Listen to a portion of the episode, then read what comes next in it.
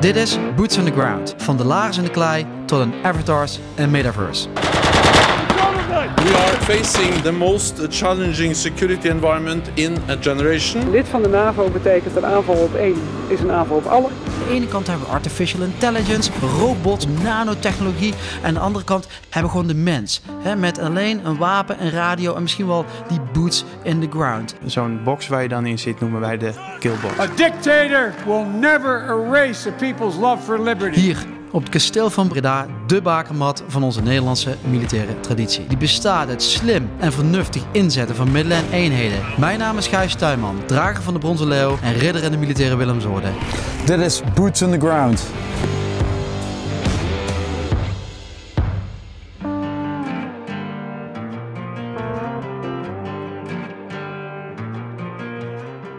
Een nieuwe podcast, Boots on the Ground, cyberoperaties en the future of war. Ik heb een interessante gast, de brigadegeneraal Paul de Chenne, professor cyberoperaties aan de Universiteit Amsterdam. Goedemorgen Paul, neem plaats, dan gaan we meteen beginnen. Welkom bij een nieuwe Boots on the Ground. Vandaag gaan we het hebben over cyber en the future of war. Ik heb bij me een eh, prominente gast, eh, de brigadegeneraal eh, Paul de Cherne, die professor in cyberoperatie is, zowel hier aan de Nederlandse Defensie Academie als aan de Universiteit van Amsterdam. Je hebt een iPhone hoesje meegenomen. Ja. Vertel Paul. Ja, ja geef maar even. Ehm, ja, eigenlijk om twee redenen. Dit is cyberspace. Dankzij mobiele internet toegang eh, hebben we cyberspace zoals we het nu kennen en zoals we het nu gebruiken. En er zit iets anders in. Hè. Dit bestond vroeger niet. Ik wist het ook niet van tevoren, maar de, de manier hoe dat doosje open gaat is ingenieus. En dat is denk ik een heel slim marketingprincipe geweest van Steve Jobs en zijn mensen. Maar het gaat niet alleen om de inhoud, maar het gaat ook om de verpakking.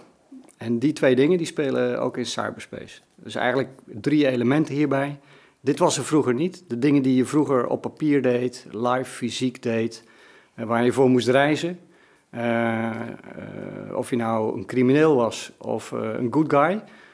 dat moest vroeger allemaal fysiek gebeuren. En tegenwoordig kun je dat digitaal doen. En dat kun je vanaf de wc doen. Ja. En er is ook een hele mooie cartoon. En dan zit iemand, kijkt naar een heel groot mainframe, een grote computer. En dan zegt iemand, een futuroloog, over twintig jaar kun je dit allemaal doen terwijl je zit te poepen. En dat is ook daadwerkelijk waar. Ik ga niet vragen hoe jij op de wc eh, Nee. zit en wat je daar doet, maar het kan wel. Ja, ik heb wel eens een keer mijn- telefoon erin laten vallen. Dat Ja, wel. ja, dan weet je meteen wat het effect daar weer van is. Ja, dan je, doe je even niet meer mee aan het leven, ja. dan doe je Misschien niet meer mee aan het leven. En wel- dat Misschien is, is dat wel interessant, ja. dat is denk ik de crux van wat dit veroorzaakt. Je leeft op een andere manier. En je leeft op een andere manier. Je interacties krijgen anders vorm. En oorlog is ook een vorm van sociale interactie, een hele bizarre. Maar Ja. je gaat dus uiteindelijk ook anders oorlog voeren dankzij cyberspace. Ja, daar hebben we nu in deze podcast eigenlijk altijd wel over. Hè? Over, we beginnen al meestal met het idee van oorlog, het fenomeen. Ja. En vaak komt Clausewitz dan eh, tevoorschijn over dat oorlog het opleggen van je wil is. eh, dat eigenlijk een, een extreme vorm van een sociale interactie is. Maar, ehm, en dan hebben we het dan eh, over ja, de krijgsmacht, hè? Dat, eh, dat instrument van, van, van, van geweld eigenlijk, wat we dan neerleggen. En dan hebben we het eigenlijk over eh, de klassieke domeinen binnen, dat, eh, binnen die wereld. Hè? Dus de, het landdomein, het maritieme domein, is de zee, en dan eh, het luchtdomein. En natuurlijk daarbij twee nieuwe militaire domeinen. Ja. Space, dus eigenlijk alles wat in de, in de lucht vliegt. Ja. En eigenlijk cyber. Cyberspace. Cyberspace misschien zelfs wel. eh. Zo, zou je daar een beetje kunnen uitleggen om daar wat gevoel bij te krijgen? Want je hebt het eigenlijk over twee, dat iPhone-doosje, hoesje en Ja. het iPhone zelf. Zeg ik twee dingen. Want zoals ik het nu zie, is wat je laat zien, is fysiek. Ja, dat, Maar waar het over gaat, is datgene wat je niet ziet. ja klopt. Maar dat, dat is mogelijk, de dingen die je niet ziet, maar die wel mogelijk zijn. Hoe je interacteert, hoe je communiceert, hoe je desnoods aanvalt of saboteert, hoe je spioneert, hoe je informatie tot je neemt. Dat is het mogelijk dankzij dit stukje deels fysieke techniek. Hè, maar die, die, die smartphone die erin zit, eh, dan moet ik met een vingerafdruk moet ik daar toegang toe krijgen. Dus ik moet een of andere eh, user-account combinatie moet ik invoeren. Nou, dan, dan gaat die werken. Ja. En dan krijg ik toegang tot al die digitale applicaties. De apps, de data, de fotobestanden. En dan kunnen wij communiceren. Of je nou hier zit of eh, aan het skiën bent. eh, wij hebben contact. Ja, en, En hoe contact... ongehinderd door tijd en ruimte, bij wijze van spreken. Eh, dan gaan we zo meteen verder, hè, tijd en ruimte, die tijd en ruimte eh, factoren. Maar wat ook wel interessant is, is je zegt van je hebt een contact met mij, maar, maar eigenlijk jouw digitale avatar Ja. heeft contact met mijn digitale Ja. avatar. Ja. En wat jij probeert tegen mij te zeggen met jouw eh, ja, wat, hè, beelden of, Ja. of tekst, komt bij mij neer. En hoe ik dat interpreteer is natuurlijk ook mijn e- eigen ding. Ja, als je dat afpelt, hè, dat, dat, kijk, mijn gedachten, ik, ik ben een, een actieve twitteraar, mijn gedachten komen tot uiting. Twitter-generaal. Ja, dat zou kunnen. Dat was Hans Dame vroeger, maar eh, ik, ik gebruik het dus ook. Mijn gedachten reflecteren in die tweets. Of het nou is omdat ik vrije tijdsbesteding eh, laat zien, eh, of, of ik geef mijn ideeën over een bepaalde ontwikkeling, over de oorlog in Oekraïne. Maar mijn gedachten, dus mijn cognitieve eh, expressies, die krijgen dankzij dat Twitter-account van mij krijgen vorm. Nou, dat Twitter-account is hartstikke digitaal. En jij kunt niet zien of ik daarachter zit of, of dat mijn dochter bij van spreken met haar vingerafdruk die in mijn telefoon kan ook op dat Twitter-account zit. Ja, nu is attributie, hè? dus Ja. wie is het? Ja, wie het? zit erachter? Je hebt ook? Ad Pontifex, dat is het Twitter-account van de paus. Maar in werkelijkheid zijn er waarschijnlijk 50 monniken of nonnen die in Vaticaanstad achter dat hendel zitten. Ja, ik denk niet dat de paus daadwerkelijk achter de computer Maar misschien wel, dat Ja, misschien niet. wel, ja. ja. Zo, onze koning heeft ook een, waarschijnlijk een, een cartoonesk eh, Twitter-account. Maar voor hetzelfde geld ligt hij s'avonds helemaal dubbel en gebruikt hij dat ook. En is niet echt en is niet Joep van het Hek wat iedereen denkt. Ja, dat is... Dat is ja, ja. Ja. dan, dus dankzij mijn ideeën die digitaal vorm krijgen via een account, kom ik bij die digitale applicaties, een stukje techniek, digitale techniek. En het wordt allemaal gedragen door een stukje hardware. En het maakt hier verbinding met een wifi en, eh, en routers. En het gaat eh, via kabeltjes, gaat het naar KPN, hubs en zo. En dan komt het bij jou uit. Maar ik weet ook niet wie Gijs Tuinman is. Ik vertrouw erop dat jij Gijs Tuinman bent, digitaal. Ja, ik heb laatst een paar eh, digitale nep-accounts laten verwijderen. Ja, Dus nou de bijvoorbeeld. kans is groot nu dat je hem wel bereikt. Ja, dat, maar, maar dat, het, het gaat dus op basis van vertrouwen. En dat vertrouwen speelt hier eh, in digitale sferen ook weer een hele grote rol. Want je gaat, uit op, je gaat af op een bericht. Dat was Ja. natuurlijk vroeger ook zo, fysiek. Hè? Het bericht van, van de koerier wat aankwam, dat kreeg een waarmerk in de vorm van een zegelafdruk van de koning of van, van, van zijn heer. En dat was de garantie. En dat werkt hier op dezelfde manier, alleen dan met digitale certificaten. Dus aan de ene kant zeg je van eh, cyberspace en voornamelijk de technologische ontwikkelingen hebben ervoor gezorgd dat we op een andere manier kunnen communiceren. Ja. Maar ook, eh, we moeten het straks echt over hebben, over die tijd-ruimtefactoren, dat die ook aan het veranderen zijn. Maar aan de andere kant zeg je, het is misschien ook wel een stukje lood om oud ijzer. Ja, Dus de verpakking is anders, Ja. maar in principe heb je het over cognitie. Je hebt Ja. het over, en dat is natuurlijk in, de, fu- in het landtermijn of in de fysieke termijn is natuurlijk niet heel veel anders. Nee, dat klopt. Maar daar heb je ook verschillen in tijd, ruimte, snelheid, eh, bandbreedte, bereik. En dat geldt hier ook. Dit, deze techniek heeft zijn eigen eh, kenmerken qua bandbreedte, breedte, de scope van berichten, Ja. de volumes, de snelheden. Eh, maar heeft ook hindernissen, net als in het fysieke wereld. Ja, we hebben het met, eh, met Joel Posma in de Ja. tweede podcast over eh, luchten, maar voornamelijk ook over space, eh, ja, space space gehad. Ja, En dan, als je het hebt over de ruimte, dan heb je het heel snel over het gaat snel en het, weet je, Ja. grote afstanden. En weet je, satellietcommunicatie bijvoorbeeld, het is in een split second. is Ja, nou, je moet het meten, hè, maar dat is, zijn, die periodes zijn heel kort.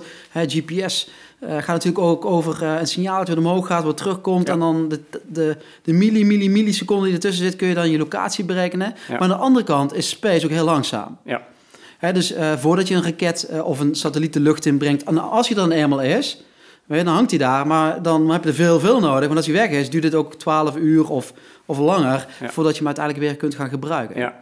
En hoe zit het in, hoe zit het in, in die cyberspace? Ja, je hebt, ehm, kijk, in theorie zijn de snelheden die gaan tot de snelheid van het licht. Als je alleen maar afhankelijk zou zijn van glasvezelkabels. Maar het punt is daarvoor en daarachter en eh, zitten andere overbrengingsmedia. Dus daar zit een koperkabel of daar, daar zit een analoog signaal wellicht nog tussen. Waardoor de snelheid van het bericht, de communicatiesnelheid, afneemt. Maar dat gaat alleen maar over de communicatiesnelheid, de verplaatsingssnelheid van, van informatie. Ja. Maar daarvoor zit het aanmaken van communicatie. En of dat nou een, een bericht is, of het is een stukje software wat je maakt om ergens een schadelijk of een kwalijk of een ander effect te sorteren. Nou, die voorbereidingstijd van het bericht, of dat stukje software, of dat toeltje, of dat wapen als desnoods, ja, dat kan wel maanden, weken, soms jaren duren. Als je kijkt naar Stuxnet, het saboteren van het Iraanse uraniumverrijkingsprogramma, ja. Ja. dat heeft een aanlooptijd van minstens, minstens maanden, zo niet jaren gehad, voordat dat stukje malware daadwerkelijk in die, in die opwerkingsfabriek in Natanz eh, effect kreeg. En dan heb je nog de naweeën. Hè? Want je kunt, je kunt wel het toeltje, het toeltje aanmaken is één, overbrengen is twee, maar dan moet het nog zijn werk gaan doen. Hè? Daar kan ook nog een enorme ja, lead time in zitten voordat het daadwerkelijk effect heeft en voordat de effecten geopenbaard zijn. En dat varieert ook weer van wat voor soort tool je neemt. Ik kan instant jammen met een kant-en-klaar DDoS pakketje, wat ik zo af kan nemen via dark web. Ja. En Daar heb jij dan onmiddellijk last van. Als je toegang hebt tot eh, zeg de Nederlandse bank of eh, tot Rabobanken, dan kan ik eigenlijk alle betaalverkeer per direct zeg maar, stilleggen. In principe wel, als zij geen eh, defensieve maatregelen getroffen hebben, dan, Ja. dan kun je dat stilleggen. Maar op het moment dat je ophoudt, is het, ook, is het effect ook weer weg. Dus dus de, eh, de effecttijd eh, die is ook abrupt. In, in, in een fysieke sfeer is je aanlooptijd bijvoorbeeld van een luchtaanval ook dagen, misschien weken. Een aanval op eh, de, de raid op Bin Laden heeft denk ik ook lange tijd geduurd of ja. Eh, en dan heb je die aanval, die, die, die kost een bepaalde tijd. En dan heb je de, de, de naweeën van het effect. Ja. Met eerste, tweede, derde orde effecten. Dus ook hier zie je eh, dezelfde soort eh, chronologie. Met overal relevantie van tijd, waar we het nu over hebben, en hebben we het niet over ruimte gehad. Maar met hele verschillende snelheden in feite. waarmee de tijd zijn werking doet. ja, dat is interessant, ja. En dan hebben we nog niet over ruimte gehad. Nee, en wat, wat bij mij nu door mijn hoofd gaat is van... Ja, wat met, door je hoofd? Ja, met het doosje van jou, Ja. is dat... Dus cyberspace is dan, zeg maar, die virtuele dimensie waar dingen in gebruiken, ge- gebeuren. Maar uiteindelijk, het, het fact moet resoneren in hè, de cognitie, in de hoofden van de mensen. Ja. En de randvoorwaarden zijn eigenlijk fysiek. Ook de, de randvoorwaarden zijn natuurlijk de creativiteit van iets ontwikkelen. Dat omzetten in iets Ja, die, digitaals. die glasvezelkabel, Ja, dat die moet, satelliet, Dat moet er wel allemaal zijn natuurlijk. hè? die, die serverruimte moet er zijn. Ja. Of zelfs als je weer, als je nog complexer maakt met artificial intelligence en dat soort dingen meer. Dat, dus het tooltje wat je hebt moet ook ergens Op gevoed- aanhaken. op het aanhaken. moet gevoed worden, het moet ergens op aanslaan. Het moet ergens aangrijpen. Dus je moet het creëren en het moet aangrijpen en tussentijd moet het verplaatst worden. Ja, en, En ja. Het aangrijpen kan cognitief. Dus dat, dat jij beïnvloed wordt door een bericht. Het kan fysiek zijn, dat er een bepaald element verstoord raakt. Eh, indirect waarschijnlijk, tweede orde effect. En, en het grijpt ook aan in de werking van de digitale systemen zelf. ja, maar als je gaat kijken naar zeg maar, concepten hè, Ja. en het idee van eh, militair optreden Ja. en, en strategie en dat soort zaken meer. Daar hebben we enerzijds, heeft de, de NAVO die indeling van die vijf, nou, even, laten, we, ja, laten we die Ja, zeg maar, naast elkaar naast zetten. elkaar zetten. Hè, dus eh, Land. land, hè, dat is misschien wat oudste, toen, eh, nou, misschien wel marine. Hè, dus zee, land, dan heb je lucht en dan hebben we space en cyber. Ja, Maar wat natuurlijk ook speelt, ook binnen de NAVO, heeft het ook over dimensies. ja, En die dimensies zijn niet zozeer door de domeinen, maar gaan eigenlijk weer Ja. dwars door die domeinen heen. Ja. We hebben een, een fysieke dimensie, ja, hè, want ook cyber en space hebben een fysieke dimensie. ja, kijk maar. Ja. Dan hebben we een virtuele dimensie, Ja, die zit hierin. dat zit daarin. Hè? Ja. En dan heb je nog een keer een cognitieve Ja. dimensie, wat in je hoofd speelt. Ja. En daar, heeft, daar hebben al die vijf die domeinen hebben daarmee te maken, of je dat nou wil of niet. Ja. Landdomein gaat het om de wil om te vechten. Eh, maar het gaat ook om eh, het terrein en het weer. Eh, en ze maken gebruik van GPS, bijvoorbeeld om te verplaatsen of om te communiceren. Dat, is de virtuele dimensie weer. Dus wat, wat wij in ons onderzoek ook doen, is we, we nemen nota van die domeinen. En daar heeft iedereen zo zijn eigen expertise in. Maar tegelijkertijd werkt ook iedereen in die drie dimensies. Dus dat is in feite is dat zo'n zo'n matrixvorm die je dan kunt eh, Ja. schetsen. Kijk, en die expertise-terreinen, daar slaat dat schilderij op. Hier, hebben ze dus nog een schilderij meegenomen. Ja, Meesterlijk staat erop. ja dit kreeg ik van mijn, eh, van mijn zusje eh, toen ik afstudeerde in de rechten. En dit was natuurlijk voor dat afstuderen. Maar ieder van die domeinen moet je expert zijn op jouw vakgebied. Land, lucht, zee, cyberspace, space.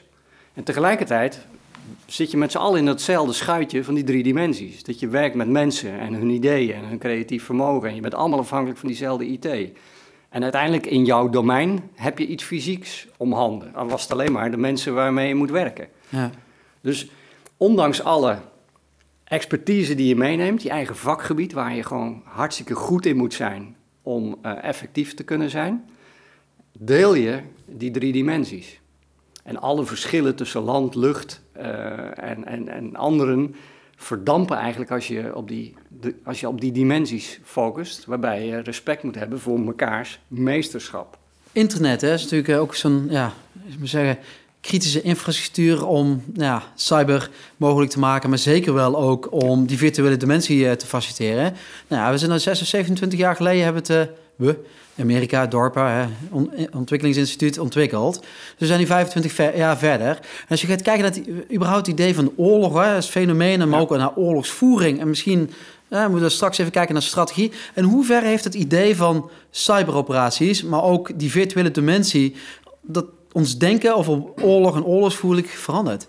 Nou, ik denk dat je, dat je continu een, een uh, bezinning hebt zodra een nieuwe techniek beschikbaar is, of het daar nou ooit voor bedoeld is, of nieuwe techniek is beschikbaar, dat, dat je uh, onder de militaire denkers, maar ook onder uh, universiteiten, academici of, of gewoon praktisch ingestelde mensen ziet, er is techniek, wat kan ik daarmee doen? En soms ga je doelgericht op zoek naar nieuwe toepassingen van die op zich neutrale techniek.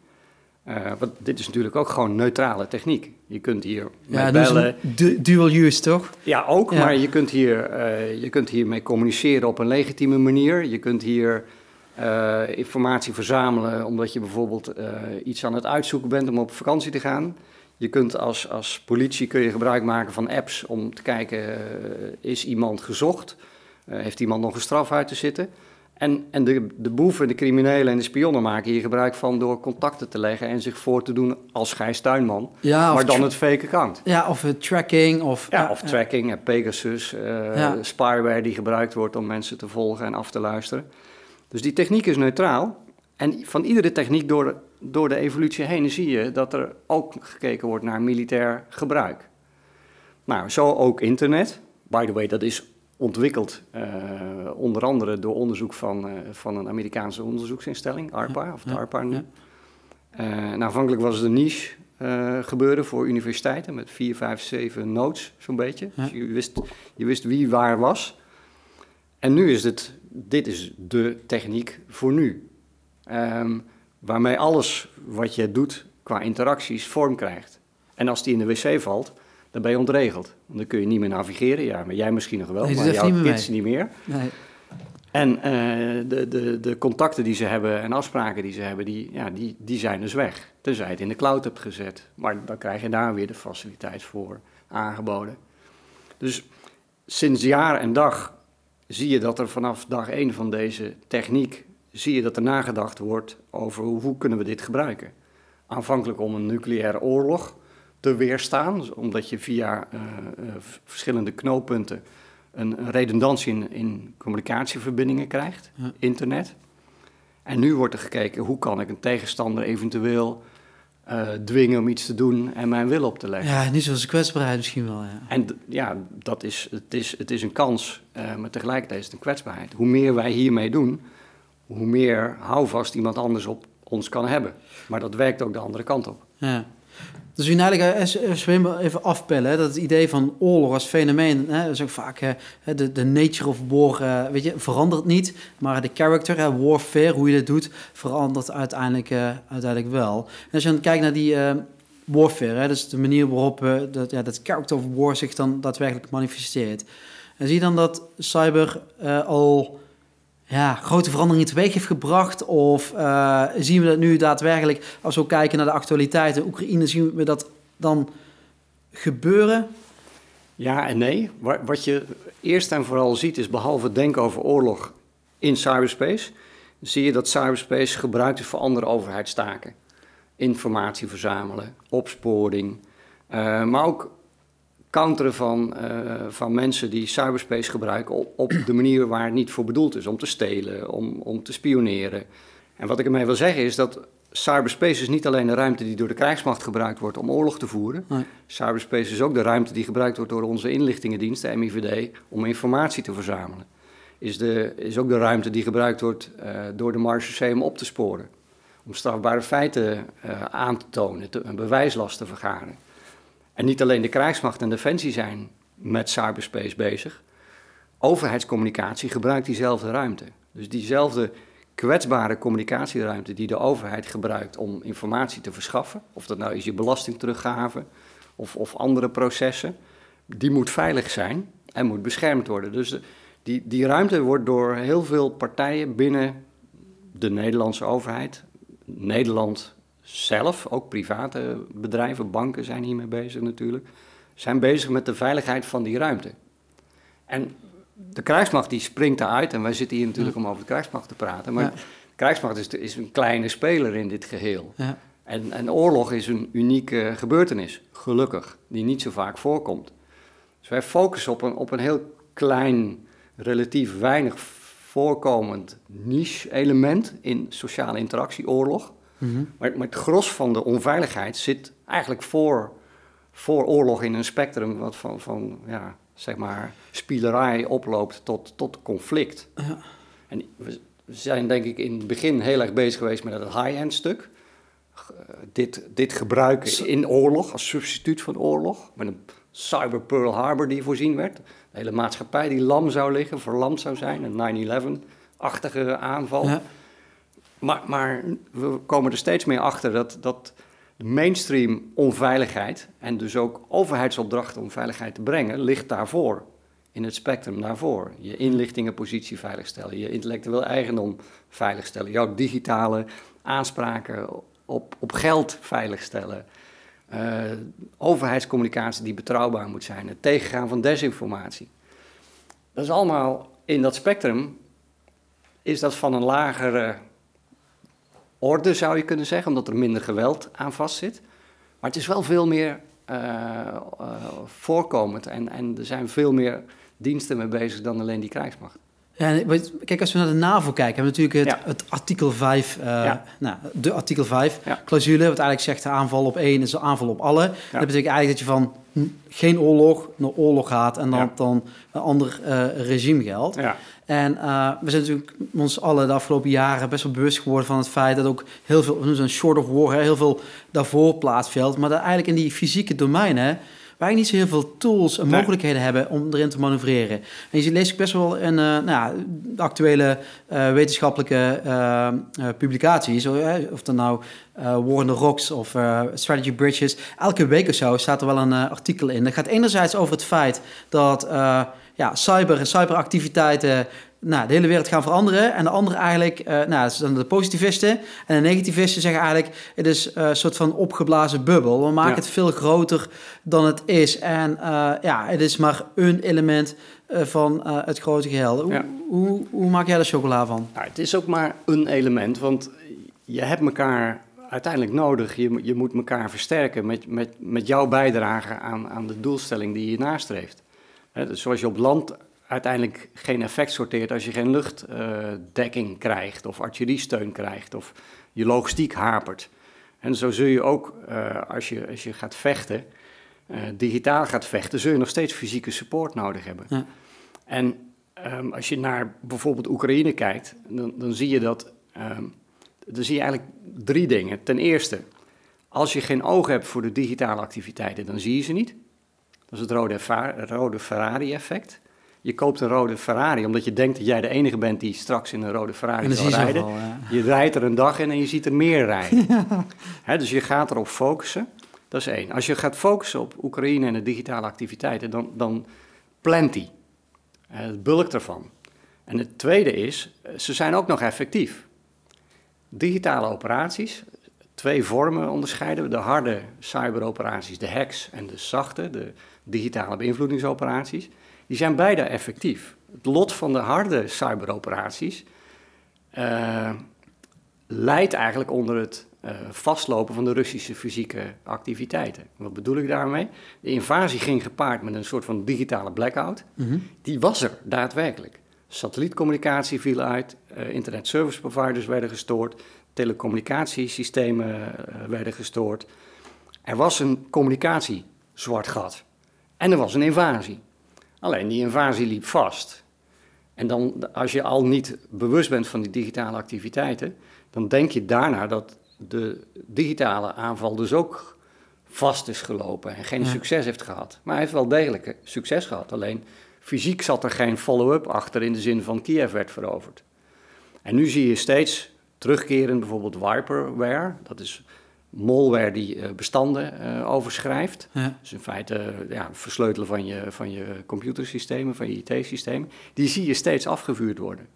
Alleen qua tijd en ruimte kan het zijn dat ze niet snel genoeg getarget kunnen worden op de, op de doelwitten. Dus je hebt de configuratie van een doelwit en je hebt het, het targetingproces, dat moet op elkaar aansluiten. Ja. Ehm, dat kan zijn dat de fysieke, de fysieke druk te groot is, of de, de, eigenlijk de druk te groot is om fysiek eerder en sneller in te grijpen dan dat je dat digitaal de tijd voor neemt. Je ziet dus wel harde cyberoperaties steeds repeterend herhaald worden, afgevuurd worden.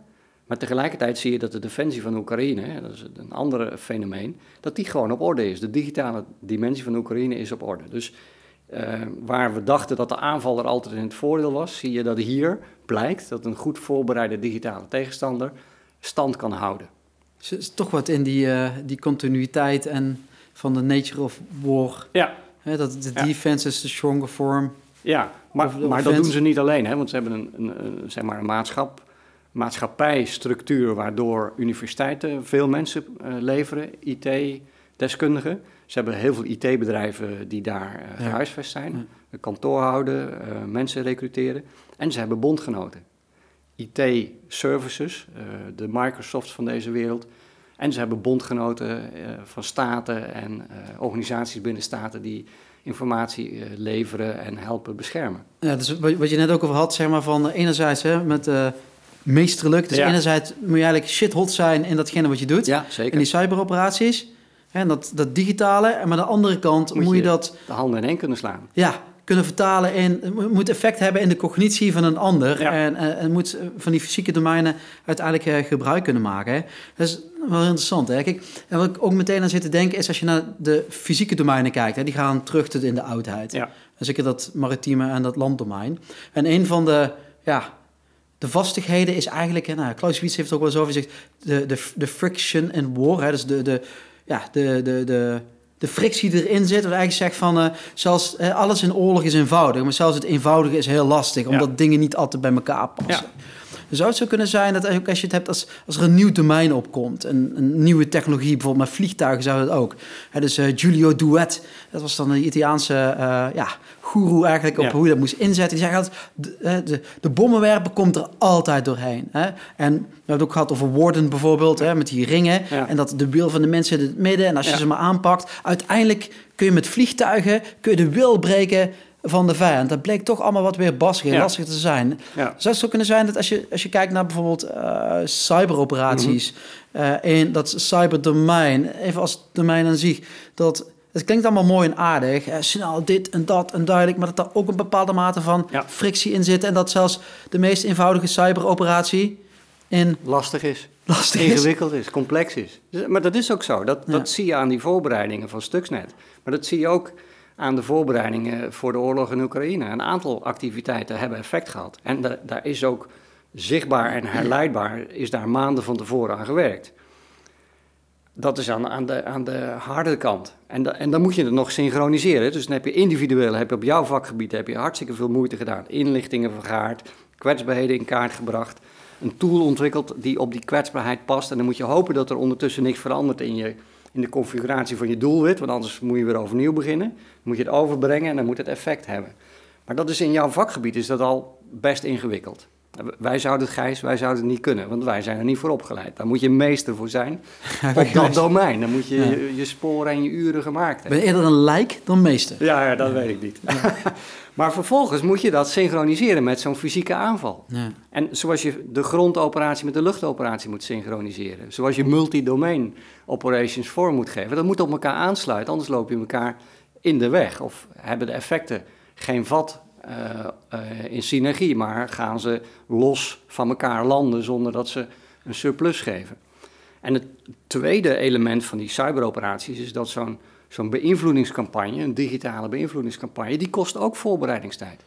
Jij kunt, als jij Heineken bent, kun je vandaag niet een boodschap bestellen die morgen viraal gaat. Tenzij je van tevoren dat allemaal hebt ingeregeld.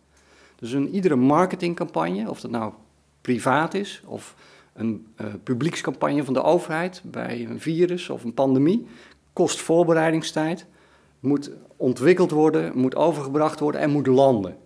En het landen, daar zijn wij bij. Wij moeten vatbaar zijn voor die informatie. We moeten openstaan voor die informatie. We moeten hem kunnen zien en ontvangen. En, en vervolgens moet hij, moet hij aanhaken op de configuratie van ons brein en hoe we denken en welke waarden en normen we nastreven. En ook dat is ingewikkeld. En je ziet dat Oekraïne dat eigenlijk heel erg goed doet met hun campagnes. Al was het alleen maar Zelensky die vanaf dag één laat zien: ik ben er nog, ik ben in Kiev, ik ga niet weg, ik ga door. Uh, en het feit dat hij dat kan uitzenden, het feit dat hij iedere keer als hij ergens komt in een land, dat hij een tailor-made toespraak heeft, of het nou bevrijdingsdag is hier, of uh, dodenherdenking, of het is een toespraak in het parlement waarbij het gaat over het bombardement op Rotterdam en Brielle, de strijd tegen de Spanjaarden. Iedere keer heeft hij een tailor-made stukje tooling laten ontwikkelen, wat hij overbrengt, deels digitaal, deels fysiek doet hij dat, en dat moet landen bij ons. En sommige boodschappen die landen goed, en andere ja, die, die vallen eigenlijk, uh, dat, dat zijn duts, die, ja. uh, die, die ontploffen ja. niet. Maar het mooie is natuurlijk, is ook, het straalt heel veel rust uit. Hè? Dus, Zelensky. Ja, nou, kijk, voor mij Zelensky, maar wat ik wil te zeggen daarmee is, maar ook alles wat eromheen zit. Ja. Dus eigenlijk misschien ook wel uh, dat hij, dat, laat ik zo zeggen, dat hij in staat is om eigenlijk in alle rust een tailor-made boodschap voor te bereiden. Dat hij niet ja. met de, de haren en de fik uh, nee, uh, op en neer is. Dus de inhoud en de verpakking. Ja, maar wat hij ook doet, en dat is de link die ik wil maken, is omdat het rust uitstraalt, straalt het vertrouwen uit. Ja. En dat vertrouwen zorgt weer juist voor eenheid. Ja. En dat zorgt er misschien ook weer voor dat je hè, in, het in cognitieve domein weer een soort impact hebt. En dat heeft twee kanten. De impact op jouw eigen uh, eenheden. Ja. Ja.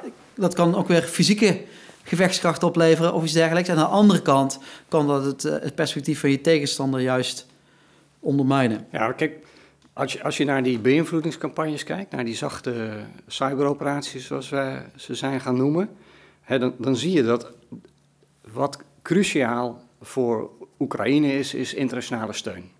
En dat vertaalt zich in logistieke steun, en, en materiële steun, en wapens, munitie. Uh, zometeen voor de wederopbouw, uh, diplomatieke steun om bepaalde graandeals voor elkaar te krijgen. Internationale steun is, is essentieel en hun boodschap is daar helemaal op toegesneden. Ja. Dus je zou kunnen zeggen, de center of gravity voor Oekraïne is internationale steun. Tegelijkertijd is de center of gravity aan de andere kant de internationale steun die Oekraïne krijgt. Ja. Dus ze strijden allebei om, om de sympathie van bondgenootschappen, van de, van de internationale gemeenschap. De een houdt het in stand en de ander probeert het te degraderen met, met twijfel zaaien. En, en misschien is dat wel makkelijker, althans dat denken we denk ik van tevoren. Het twijfel zaaien is makkelijker dan de steun opbouwen of staande houden. Ja, twijfel zaaien hoeft maar één keer te lukken. Vertrouwen behouden moet elke keer lukken. Ja. En toch ik weet niet, ik zit natuurlijk ook gewoon in, in een eigen bubbel. Ik, ik zie dat het steun behouden, dat dat best goed gaat. Ja. En ik zie dat het twijfelzaaien, uh, ja, dat heeft wel links en rechts effect. Maar ik denk in de mainstream, uh, het grootste deel van de bevolking steunt denk ik nog steeds Oekraïne. Gelukkig. Ja, Ondanks wat... alle Russische pogingen om dat te ondergraven. Ja, nou, zeker als je dan weer uitzoomen zeg maar, naar dat, die tijd en plaats, uh, ja. die ruimte, nee, tijd, de ruimte nog, tijd, ja. En, ja, de tijd en ruimtefactoren. Ja. Dus, dus ik te denken, ik, ik heb een paar jaar in Amerika gestudeerd Ja. en dan moet je heel veel, heel veel van die planningsopdrachten, Ja. dat is het ook allemaal joint, hè, met verschillende opco's en dan allemaal in het construct van, uh, van multi-domein operaties. En uh, dan maak je een synchronisatiematrix op joint level. En die synchronisatiematrix is meestal heeft, beslaat die twee weken. Ja. Want dat is wat je namelijk nodig hebt, even als je gaat kijken naar het land. Ja. Dat is wat je nodig hebt om, als je bepaalde actie wil doen, hè, als je wil de vijand de fysieke domein aangrijpen, dan heb je twee weken nodig om voertuigen te verplaatsen, inlichting Ja. verzamelen en dat soort zaken. Ja. Maar als je het dan over cyber hebt, Ja. dan is wat, wat, wat bij mij blijft, is van, maar als je iets wil, dan, dan kan goed zijn dat je er al maanden van tevoren Jaren. misschien wel jaren. En als je het hebt over bijvoorbeeld space, is het, is, zijn, zijn die tijds... Ja, hoe zeg je dat? Die tijdframes zijn ook heel anders. En wat wij vergeten is dat... Jij hebt daar gestudeerd, dus jij, jij moet het antwoord weten. Wanneer is de planning voor Overlord, de invasie in Normandië, D-Day, begonnen? In welk jaar? Ja, anderhalf jaar ervoor, ja. Ja, Nee, 1941. En weet je waarom? Ja, oké. Weet je nog waarom? Ja, De ja, logistieke nee, voorbereidingen.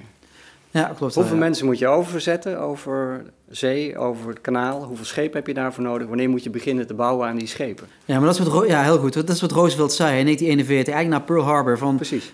ik ben bereid om eh, mijn, mijn last te dragen en we zullen ook zege vieren. Maar de eerstkomende paar jaar ben ik er bezig om eh, mijn krijgsmacht en mijn mensen een kans van slagen te bieden. Ja. Dat klopt wel, ja. Maar je, je ziet dus het effect van ruimte. Dus ik, ik moet over zee verplaatsen. Je ziet het effect van logistiek, de voorbereidingen die het kost om, om op het moment dat jij aan die synchronisatiematrix aan die startlijn een streep trekt, en daar gaan dus jaren aan vooraf. En ook in digitale sfeer zie je dat er moet een positie ingewonnen worden, er moeten kwetsbaarheden in, die, eh, in dat doelwit onderkend worden, die moeten uitgebuit worden. Er mag er niks veranderen in die configuratie tenzij je er weer zicht op krijgt. En dan, en dan moet het nog uitgevoerd gaan worden. En eh, de, de ruimtefactor hier is ogenschijnlijk niet aanwezig. Want iedereen roept, ja, internet is wereldwijd bereik. Ja, Ja, het, is, op twee voorwaarden. het is ad hoc, hè. Dus als ik nu iets doe, dan doe ik nu iets en dan is Ja. het effect meteen daar. Ja, Maar toch is het niet zo. En toch is dat niet zo, want Nee. het moet voorbereid worden. En het tweede is, het effect is alleen daar als er verbinding is. En als er stroom is.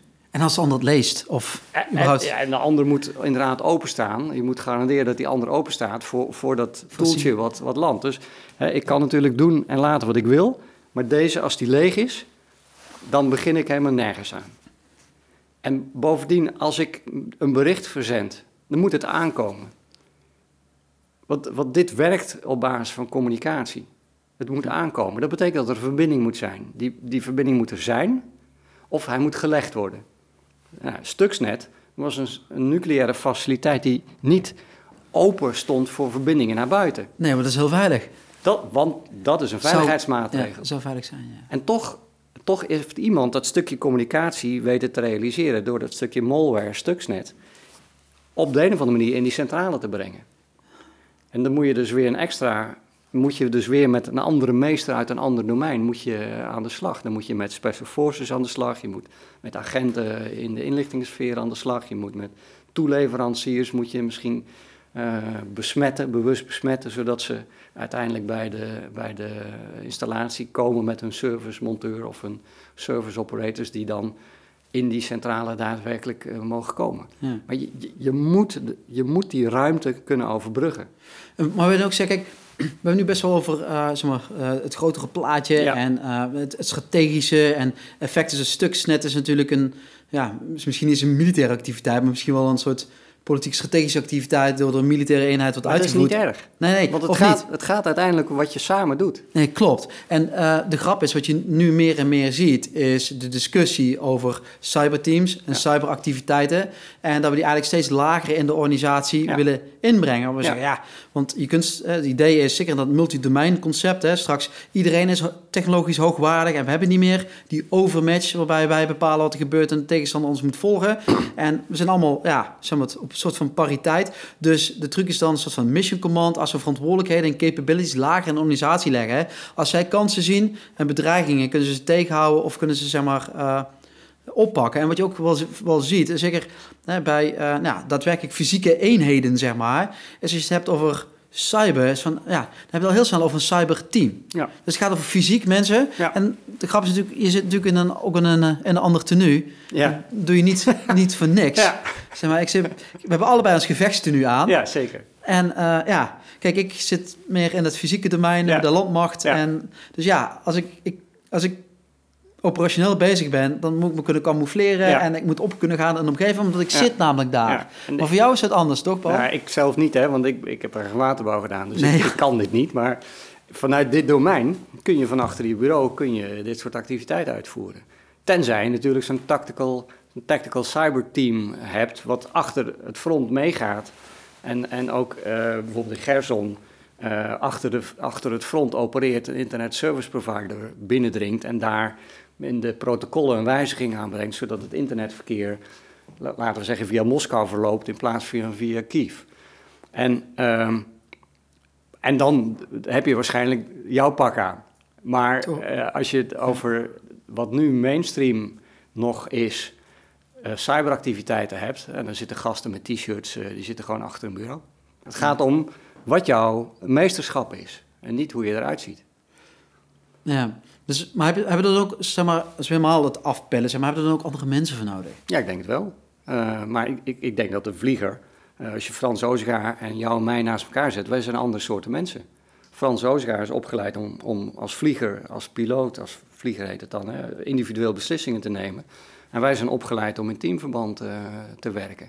Ja. Niet dat we niet alleen een beslissing kunnen nemen, maar we zijn op een andere manier zijn we opgeleid en we zijn dus een ander soort mensen. Hoewel we op dezelfde golflengtes kunnen praten. Ja, we Maar zijn natuurlijk opgevoed in een bepaalde mate van structuur en hiërarchie. Ja, en hier krijg je, eh, hier krijg je types die, die, ja, die andere vaardigheden bezitten. Een chef-kok binnen, binnen eh, het BNT-commando, die dus goed kan koken, Ja, ja. ja, die, die zit ook anders in elkaar dan een operator bij het KST. Soms, ja. Dat kan, ja, Meesten kunnen wel goed koken, hoor. ja gelukkig. Ja, nee, nee. En, maar als je dan naar kijkt, hè, we hebben dan eh, binnen, de Nederlandse krijgsmacht hebben dat dan hè, het offensieve deel dan verenigd in een defensie eh, cybercommando Ja. en het meer het defensieve deel binnen eh, onze dienstencentra. Ja, onder andere. Ja, dus, en, maar dat is natuurlijk ook anders georganiseerd. Ja.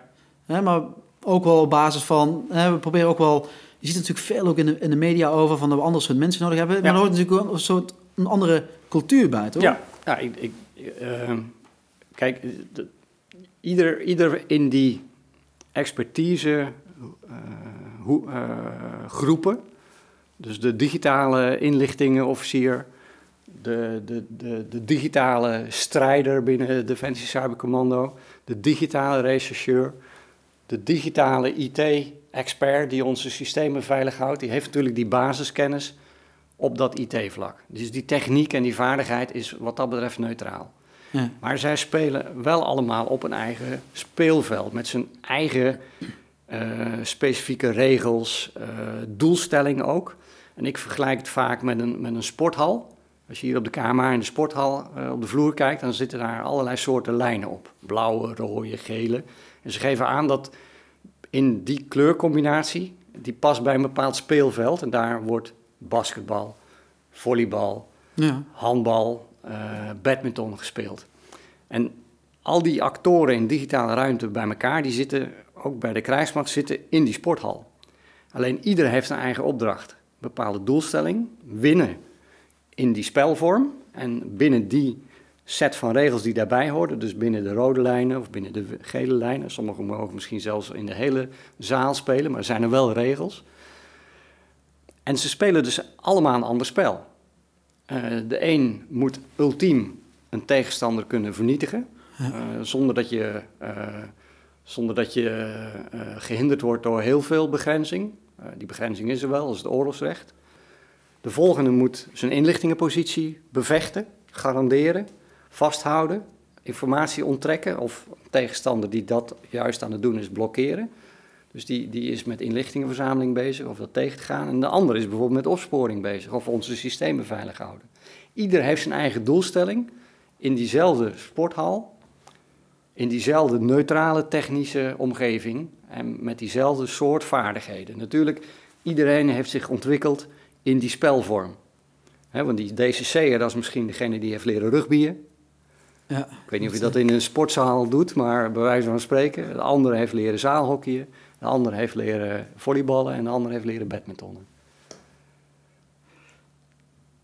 En het unieke van deze omgeving is, is dat, je, dat je ook uh, allrounders, uh, wat is het, vijf kampers, uh, tien kampers. Die dingen bij elkaar moeten brengen. Ja, en dat, dat, dat, je, dat je bijvoorbeeld qua specialisatie kunt door, doorwisselen. Dat is de uitdaging. Dus dat je iemand die nu bij Defensie Cybercommando zit, dat die na een jaar of drie, vier bij de Militaire Inrichting en Veiligheidsdienst gaat werken. of degene die nu digitaal rechercheert bij de Marge dat die naar de Defensie Cybercommando gaat. En hij, hij herkent dan die sportzaal, hij weet zijn technische vaardigheden, alleen hij moet zich oriënteren op een andere doelstelling en op andere spelregels. Nou, wat je ziet in, de private sector, ook wel uh, in, in de onderwijs, ja. ja. de opleidings- en onderwijswereld, zit er de laatste jaren best wel wat nadruk wordt gelegd op techniek.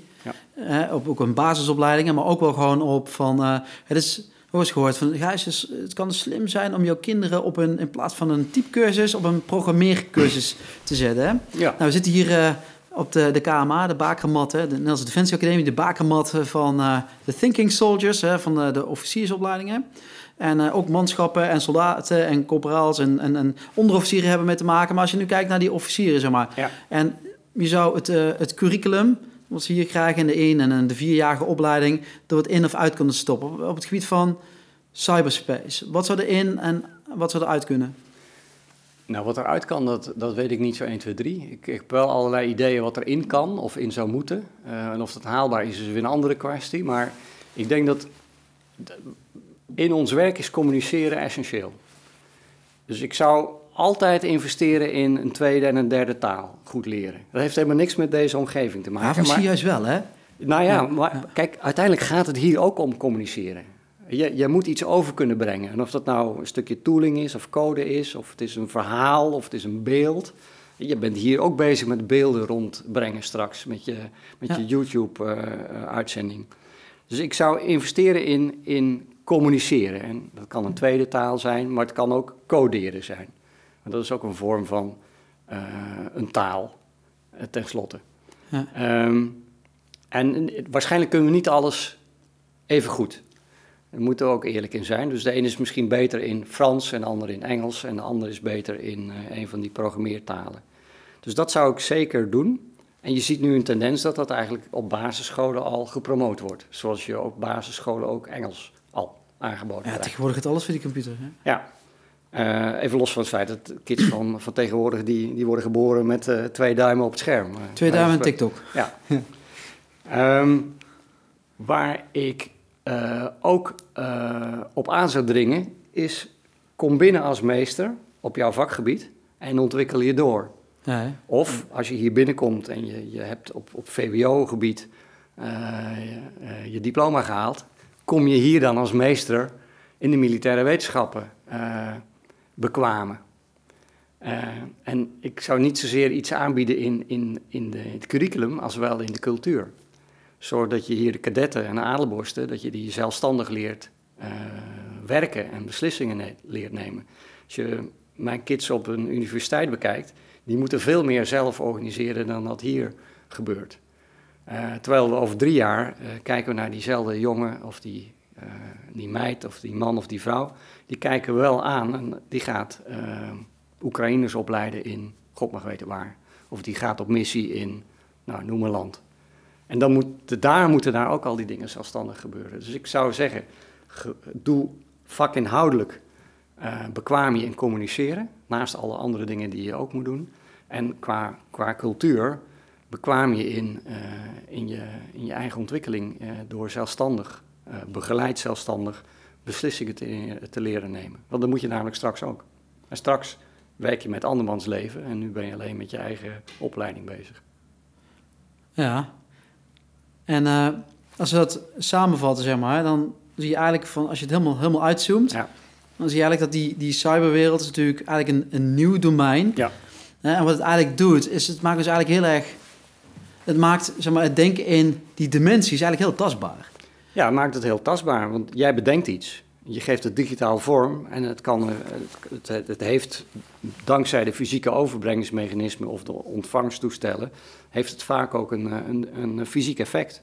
Ja, we hebben natuurlijk, kijk, binnen de landmacht, eh, binnen landoptreden, zo moet je zeggen, hebben we natuurlijk altijd over combined arms manoeuvre. Is dat je zowel, uh, nou ja, uh, de, de de, eh, de, de tanks, hè, dus eh, Ja. de, de cavalerie met eh, de infanterie Ja. en eh, met de eigen artillerie Ja. bij elkaar brengt. Hè. Het ene is eh, heel snel, maar kan ik ze vasthouden. Ja, ja. De andere heeft heel veel vuurkracht, Ja. maar kan niet verplaatsen. En de andere kan iets vasthouden, maar heeft geen vuurkracht en is heel langzaam. Ja. Als je die drie in combinatie weet in te zetten bij je spekkoper. Ja, die vergeten ze niet toch niet, hè?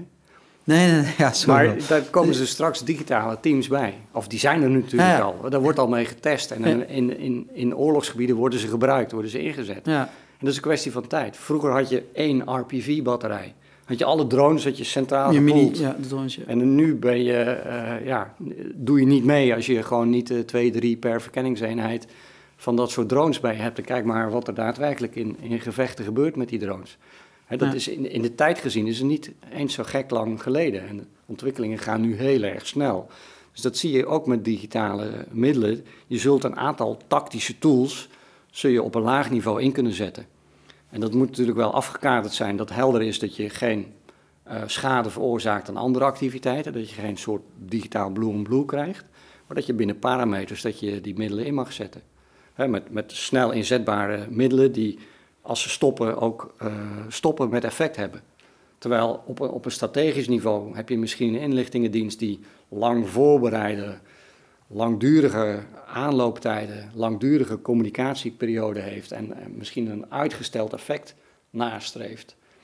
Eh, en daar zit ergens eh, in, een, in een oorlog, in die unieke situatie dat we oorlog voeren, zit daar een, een geweldsaspect bij, dat iets gewoon kapot moet. Ja. Je ziet het natuurlijk eh, in eh, de historie zit het ook terug, hè, met de nieuwe domeinen. Hè. Als je gaat kijken naar de introductie van, eh, van vliegtuigen, hè, dat luchtdomein, van die grote zeppelins en dat soort zaken, dan zie je dat in die, in die tijd van die Eerste Wereldoorlog waren de, het waren, nou, zeg maar, eh, grote, grote bergen en het zou allemaal veranderen. En dit was de oplossing om, weet je, die, die eh, ja, wat is het? Die bloedvergieting en die Ja. statische loopgraven op te lossen. En eigenlijk, Ja. nou, dat werkte niet helemaal. In de Tweede Wereldoorlog zien we dat we langzaam over joint optreden na gaan denken. Hè, Ja. Waarbij de Duitsers daadwerkelijk vliegtuigen meer en meer gaan integreren. De Russen doen het meer op strategisch concept. Hè, en de, de Amerikanen en de Britten met bombardement eigenlijk ook. En maar nu zien we echt wel dat met close air support in Afghanistan... dat het zwaar zeg maar, geïntegreerd is. We, we- begrijpen elkaar taal beter. Een beter idee over die tijd- en ruimtefactoren. Je ziet nu... We hebben de introductie van cyber en space is nog eigenlijk nieuwer. Dan zie je misschien ook wel dat de bergen waren, nou ja, was één grote, het was allemaal goud. Want er zou geen oorlog gevoerd meer worden, want de afschrikking van een digitale of een cyber meltdown was dusdanig eh, heftig dat iedereen het wel zou laten. En dat is toch niet helemaal eh, Nee. de werkelijkheid. En Nee. nu het moest gecentraliseerd worden, is specifiek en op strategisch niveau. En nu zie je toch wel van, ja, wacht eens even, we moeten het wel verder gaan, gaan integreren. En ik denk wel dat je nu ook wel ziet, is dat ja, de noodzaak om over digitalisering, maar ook over die virtuele en die cognitieve dimensies bij, ja, na te gaan denken en daar iets mee te gaan doen, dat we zover zijn. En de vraag is alleen even over, als je nu gaat kijken met space, zijn de bergen natuurlijk nog steeds ja, goud gekleurd. En de vraag is van, ja, hoe gaat dat er straks uitzien? Hè? Ga je alles vanuit space kunnen oplossen? Of eh, heb je misschien ook wel capabilities nodig die je op lager niveau in die organisatie weet te zetten, om juist op die dimensies van fysiek, eh, cognitief en eh, virtueel dingen bij elkaar te brengen? Ja, ik, ik denk dat je uiteindelijk moet kijken waar ieders bijdrage, afhankelijk van wat voor situatie je zit natuurlijk. Hè. Zit, je in, zit je in een conflict situatie of zit je in een veiligheidsprobleem voor een conflict of misschien erna? Heeft de krijgsmacht, de lead, hebben andere organisaties eh, ook een grote rol te spelen, zo niet een grote rol te spelen? Wat is dan onze bijdrage daaraan? Maar dat je moet kijken naar elkaar sterke kanten eh, en dat je die moet versterken eh, en ondersteunen. En ik, ik, ik geloof heilig in het feit dat je hier op die officiersopleidingen dat eigenlijk aankweekt door kadetten Adelborst ze samen op te leiden.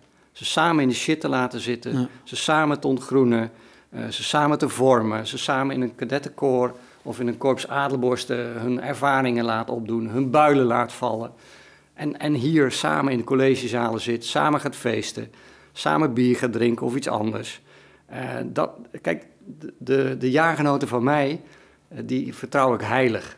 Zeker als ik nauw met ze heb samengewerkt. Als ik met Peter Tankink eh, praat, hè, daar liep ik de gevechtscursus mee. Die liep achter mij, liep voor Ja, mij. luchtmacht. Ja. Een luchtmacht. Ja. En eh, weet je, blind. Eh, maar dat vertrouwen, ja, dat komt te voet. En dat moet eerst gewonnen worden. We met de cavalerie naar buiten, ja, met de paard. Ja, bij wijze van spreken. Hè. Maar als het vertrouwen er eenmaal is, eh, dan is het ook zeker onder mensen die in, in bijzondere omstandigheden een opleiding hebben doorlopen, of, of in inzet zijn geweest, is enorm sterk. Dus, dus dat soort verschillen, ongeacht de domeinen.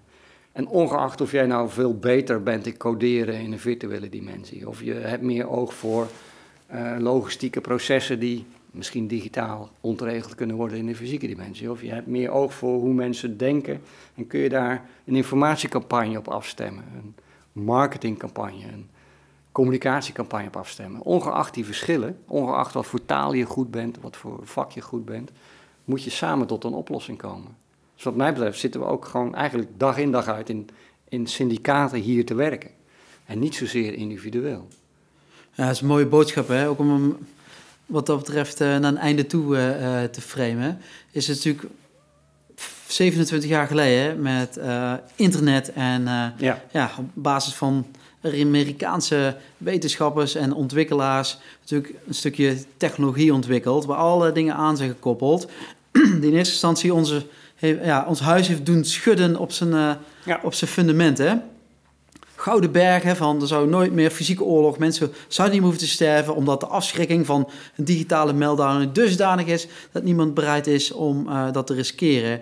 En nu zitten we hier en dan ziet de wereld eh, er wat eh weerbastiger uit. Ja. En ik kom eigenlijk weer tot, tot ja, de boots on the ground. Of Ja. die nou digitaal zijn of misschien wel in een avatar. Ja. Dat uiteindelijk wat om gaat is dat je elkaar leert kennen. En dat je dus continu bezig bent om de randvoorwaarden voor de anderen te Ja. organiseren. Wat eigenlijk ja, het gedachtegoed van multi-domain operations is. Hè? Dus het faciliteren van relative, hè, relatieve posities van voordeel in het ene domein voor het andere domein. En dan denkende in die drie dimensies. Hè, dus de fysieke dimensie, de virtuele, dimensie en de Cognitief. cognitieve dimensie, hoe die zaken dan uiteindelijk bij elkaar eh, passen. En ook jouw boodschap, Paul, dat eh, het is niet zozeer van eh, we moeten.